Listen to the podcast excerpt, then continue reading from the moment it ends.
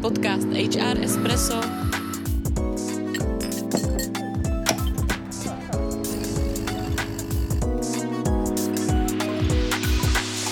Vaše pravidelná dávka informací ze světa personalistiky.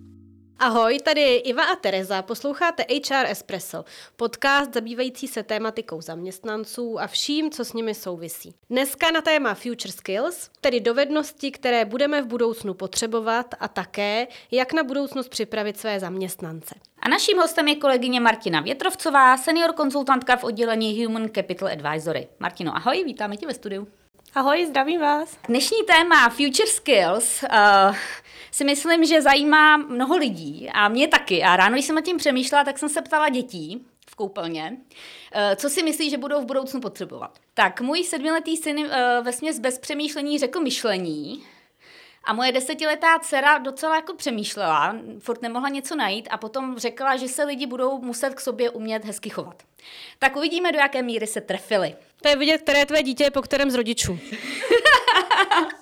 Tak, eh, oblast požadovaných dovedností a kompetencí se neustále posouvá a je jasný, že i my se nějakým způsobem musíme posunout, aby nám neujel vlak. Tak které faktory za tebe nejvíc ovlivňují a mění způsob naší práce? Těch faktorů je, je hodně a, a myslím si, že vývoj posledních let to jenom umocnil ten trend, který už jsme pozorovali v, v posledních letech. A jeden z hlavních vývojových trendů, který asi všichni pozorujeme, je technologická evoluce, můžeme tomu říkat i revoluce, protože jsme se nikdy vlastně v historii nevyvíjeli tak rapidně v oblasti technologií, jako je tomu nyní. A s tím souvisí všechny pojmy, které slýcháme dnes a denně, jako je robotizace, automatizace procesů, umělá inteligence, virtuální realita a podobně. A co my se musíme naučit, je pracovat tady, vlastně tady s tím novým vývojem, reagovat na to, a najít si tu naší komparativní konkurenční výhodu nad těmi stroji, aby uh, nás neovládli. Um, a to si myslím, že je jeden z takových, uh, z takových velkých výzev. A tady bych možná rovnou navázala na to, co říkali tvoje děti ráno, protože si myslím, že mají velkou pravdu.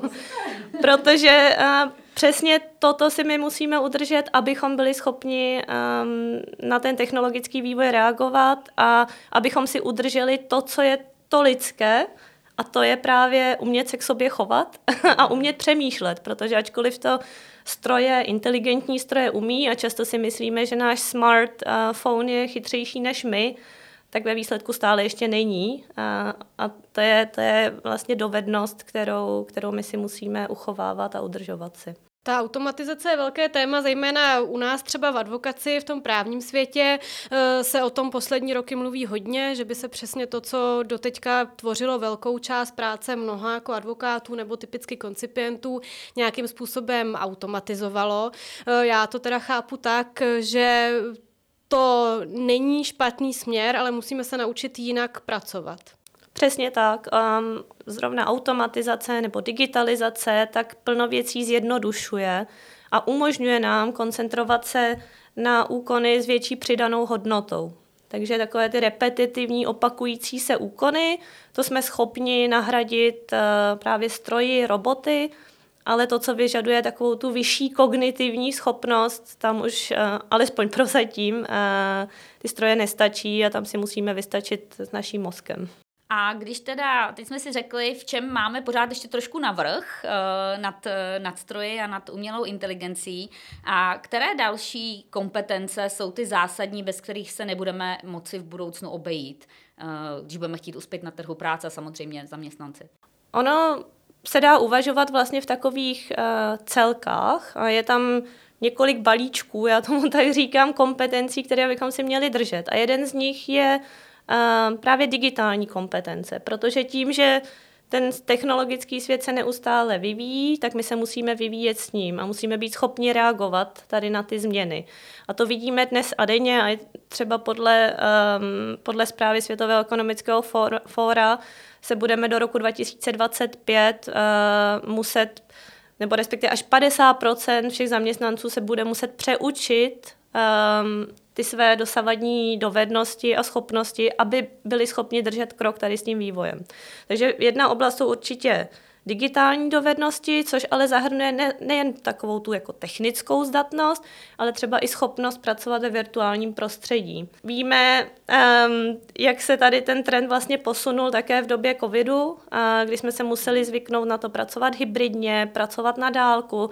A ano, ono to sebou přináší plno výhod, ale i um, vyžaduje to schopnosti například jiného způsobu komunikace, protože komunikace se změnila. Tady opět se vracím k tomu uh, správnému chování se k sobě navzájem, to, co, to, co zmiňovala um, tvoje dcera.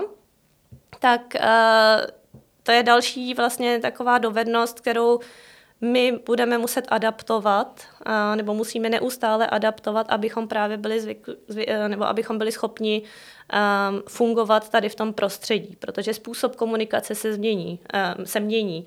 Mění se nastavení médií, um, mění se to, jak my fungujeme i v rámci například sociálních médií. A ten způsob, ať už písemné nebo ústní komunikace, se mění s tím. Takže komunikační dovednosti za mě určitě jedna ze základních schopností, kterou si budeme muset držet. A s tím souvisejí potom i další emocionální a sociální dovednosti, schopnost eh, mezikulturní eh, komunikace nebo mezikulturního fungování. Tím, že ten svět je stále propojenější a propojenější, tak pracujeme napříč kontinenty, napříč zeměmi, napříč kulturami a je důležité být, být schopen tady v tom prostředí fungovat. že to je další kompetence, která z mého pohledu určitě poroste ještě více na významu, než tomu bylo do posud. Teď jsem se nejdřív trošku zarazila, protože to znělo, jak si mluvila, že vlastně svět už je jenom pro mladé. Já přesně jsem si říkala, jestli existuje nějaká věková hranice, kdy už to jako nemá cenu zkoušet, že když se zamyslím sama nad sebou, jak si řekla virtuální realita, tak to jsem úplně, jako se mi zježily všechny chlupy, takže to opravdu uh, je jako výzva, no. Tak... Ale pak si přišla k té komunikaci a tam jsem si asi říkala, dobře, jako asi máme šanci, máme šanci a nejenom my, možná ještě i starší generace. Uh, jak tohle to vnímáš, to uh, přizpůsobení vlastně té moderní době, digitální a ty různé generace a jaké jsou vlastně ty vlastnosti, které ty generace mají a které jsou třeba výhodou nebo nevýhodou? Hmm, hmm. Tam určitě pozorujeme velké rozdíly. Um, co jsem si tak zjišťovala a to, co to, co uh, znám i z praxe, tak uh, je vidět samozřejmě, že ty novější generace, ať už se bavíme o generaci millennials, generace uh, Z nebo generace Y, už je jedno, jak tomu budeme říkat, ale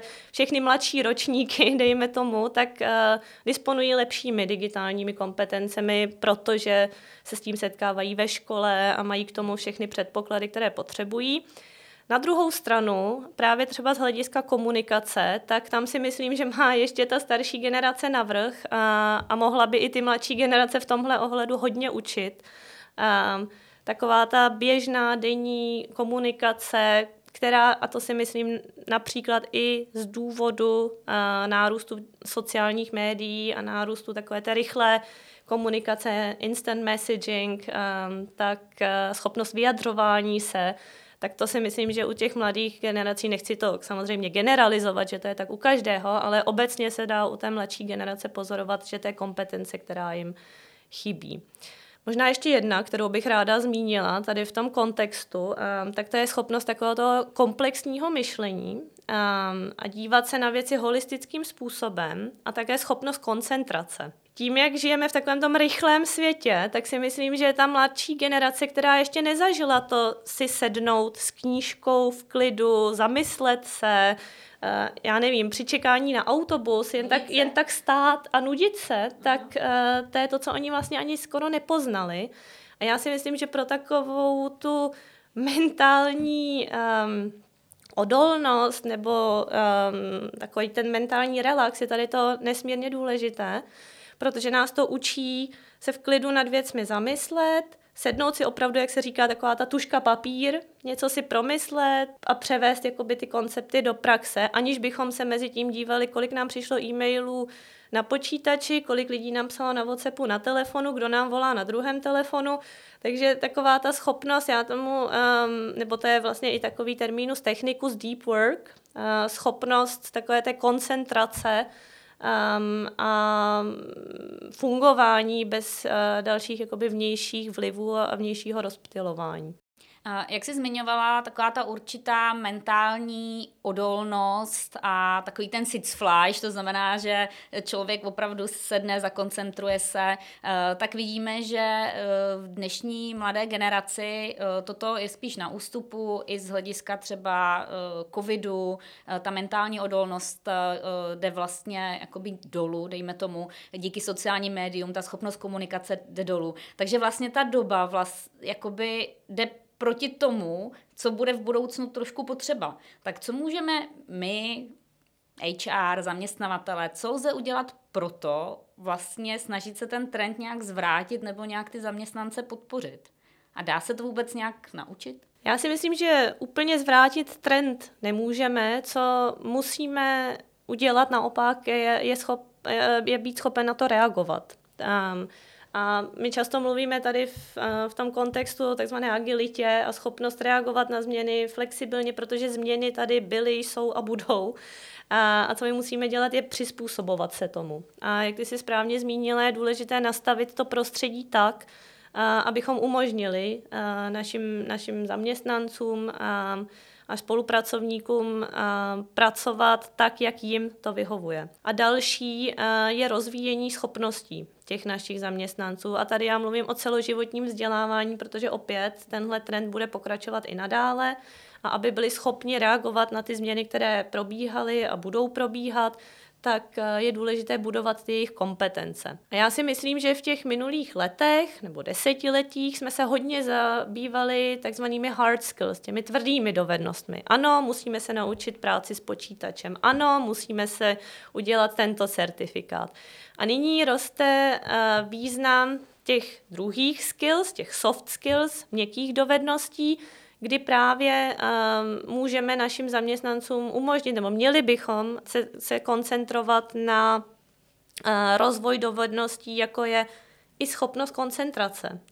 A na to opravdu existují i konkrétní kurzy. Je na to úžasná knížka od uh, Cal Newport Deep Work, kde on se věnuje přesně tady tomu konceptu a nabízí i řešení, jak přežít nebo fungovat uh, v tom světě uh, kolem nás, který je komplexní a, a který je plný plný těch věmů a jak, jak jsme přesto schopni tady v tom uspět. A, a to já bych každému doporučovala, pokud tady máte někdy pocit, že, že, že nemáte vlastně tolik té kapacity nebo i těch možností se koncentrovat, tak si tuhle tu knížku přečíst. Já musím říct, že mě osobně uh, změnila celý přístup k práci a komukoliv jsem ji doporučila, tak, mi, tak to s povděkem kvitovali a říkali, že jim to také pomohlo. Um, a to se váže přesně tady k tomu, a teď se zase vrátím, vrátím k tvému synovi, myšlení. Mm-hmm. A to je, to je ten, ten základ, který opravdu se nás bude držet do budoucna, ať už je to schopnost právě koncentrace a myšlení, přemýšlení o těch věcech, schopnost kritického myšlení. Um, a to, to si myslím, že pokud tohle umožníme uh, na našich pracovištích, tak budeme schopni fungovat i tady v tom šíleném, komplexním, rychlém světě.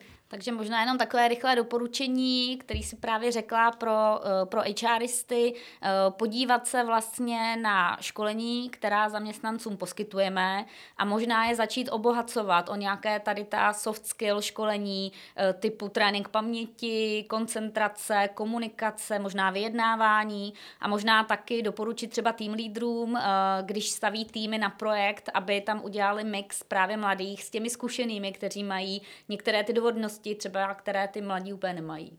Určitě, já si myslím, že ten mix je velmi zásadní, protože to, co jsme diskutovali tím, že každá ta generace má určitý, určitý set dovedností, který se nějakým způsobem liší. A je samozřejmě ještě každý jedinec má ty své specifické kompetence s tím, že žijeme právě v takovém měnícím se světě a měli bychom být agilní a měli bychom být flexibilní, tak bychom také měli být otevření naslouchat druhým a učit se jeden od druhého.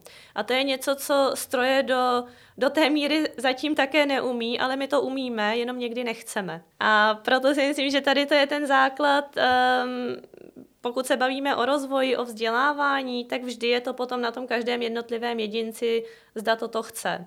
Firmy samozřejmě můžou a měly by nabídnout eh, tu správnou platformu a podmínky pro vzdělávání a rozvoj, ale potom je to na každém z nás, abychom si uvědomili, proč to děláme, abychom viděli tu přidanou hodnotu a, a byli schopni se učit uh, jeden od druhého, protože opravdu, jak ty říkáš, třeba i napříč těmi, těmi generacemi, my co se můžeme naučit něco od starších generací a starší generace předá něco nám a takhle si to budeme předávat i v těch dalších letech, tak to si myslím, že je základ. To, co nás dělá vlastně i jedinečné jako, jako lidské bytosti.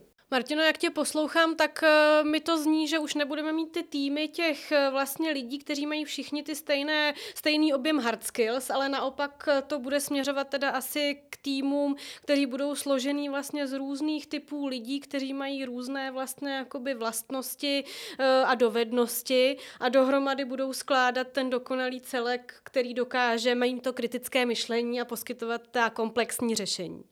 Přesně tak, Ivo. Já si myslím, že si to hezky schrnula, že se posouváme tím směrem, kdy už eh, se ani nebavíme tolik o těch jednotlivých pozicích, ale spíš o individuích, kteří mají nějaký eh, set těch kompetencí. A potom dle projektu si můžeme, nebo budeme si sestavovat týmy na základě těch potřeb. Takže pokud budeme mít jeden typ projektu, může tam být postavený tým um, skupinou lidí, potom přejdeme na jiný projekt a ten tým bude opět složený jinak. A tady si myslím, že je ještě jeden důležitý aspekt um, a to je uh, práce napříč týmy a napříč disciplínami. Takže i taková ta schopnost transdisciplinárního myšlení a spolupráce si myslím, že je do budoucna klíčová, protože tím, že se budeme bavit o kompetencích a ne o tom, že někdo má pozici, která má takový název a proto bude těch dalších 40 let dělat pořád to samé, tak uh, roste i význam vlastně um, toho budování týmu i napříč, uh, napříč vlastně těmi, těmi různými zaměřeními, abychom si z toho byli schopni opravdu vytáhnout to nejlepší, to krém de la crème. Takže tam budou pak velké nároky asi zejména na ty lídry, kteří musí být potom schopni extrémně mít tohle multidisciplinární myšlení a být schopni si sestavit ten tým tak a vést ho tím směrem tedy k tomu komplexnímu řešení.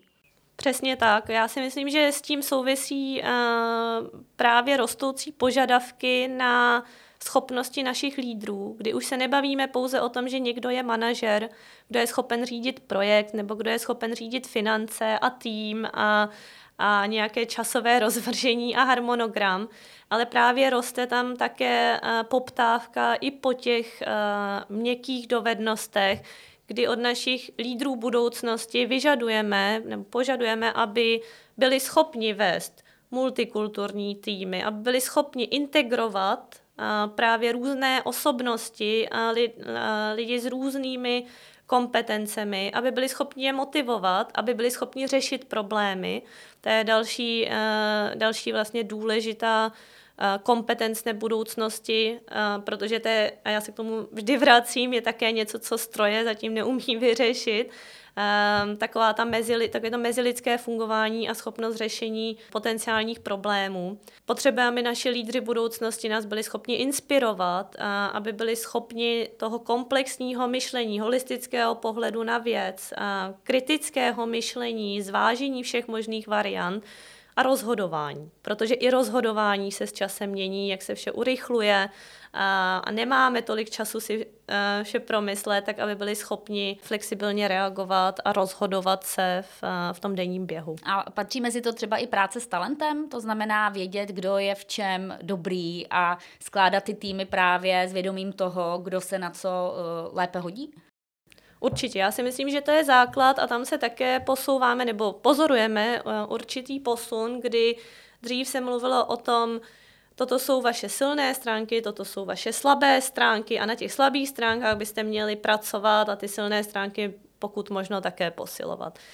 Ten trend nyní je právě zaměřit se na ta individua, a na každého jedince a, a vydefinovat si společně s ním, na to existuje plno různých nástrojů, jaká, jaké jsou ty talenty a jaké jsou um, i vlastně zájmy, nebo protože ono to jde často ruku v ruce. Pokud jsem v něčem dobrý, a dělá mi to radost, tak samozřejmě tu, tu, tu práci nebo tu aktivitu budu vykonávat o to lépe.